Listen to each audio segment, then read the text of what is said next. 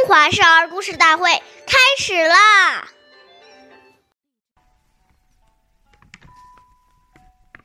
亲有疾，要先尝。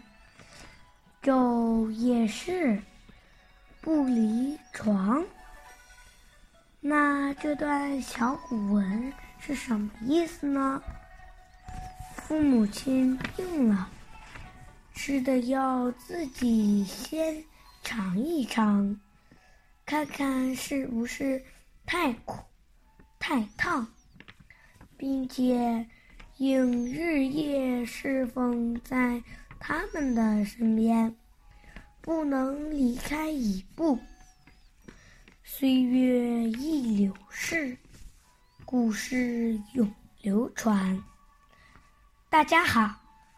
我是中华少儿故事大会讲述人杜青叶，我今天给大家讲的故事是汉文帝弑母第十二集。汉文帝，汉文帝虽然贵为皇帝，却很孝顺自己的母亲。每天不管公务多忙，他都要去母亲房间请安。有一次，文帝的母亲病了，汉文帝日夜精心服侍，一步也不曾离开母亲床前。从未睡过一个安稳觉，而且每天母亲吃药时，他都要亲口尝尝，唯恐太苦、太烫。人们常说“久病床前无孝子”，但汉文帝侍奉母亲却长达。三年之久，他的故事被传为千古佳话。汉文帝重德治，兴礼仪，注重发展农业，使西汉社会稳定，人丁兴旺。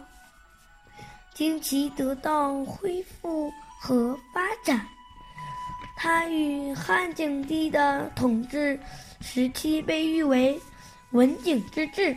下面有请故事大会导师王老师为我们解析这段小故事，掌声有请。好，听众朋友，大家好，我是王老师。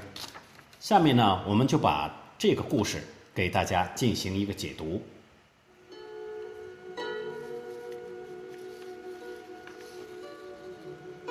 我们想一想，当子女生病时，做父母的恨不得自己去替孩子生病，用心血的付出是世上少有的。如今父母生病了，最需要自己的子女在身边陪伴、照顾起居，我们岂能因为工作太忙或没有时间，就放弃这种尽孝的机会呢？所谓树欲静而风不止，子欲养而亲不待，故行孝当及时，错过机会，将是终身的遗憾。等父母过世后，才想到要奉养父母，那时就悔之晚矣。孝亲不是难事，只要我们肯承担。只要我们真正升起对父母的报恩之心，就没有做不到的事情。感谢大家的收听，我们下期节目见。我是王老师。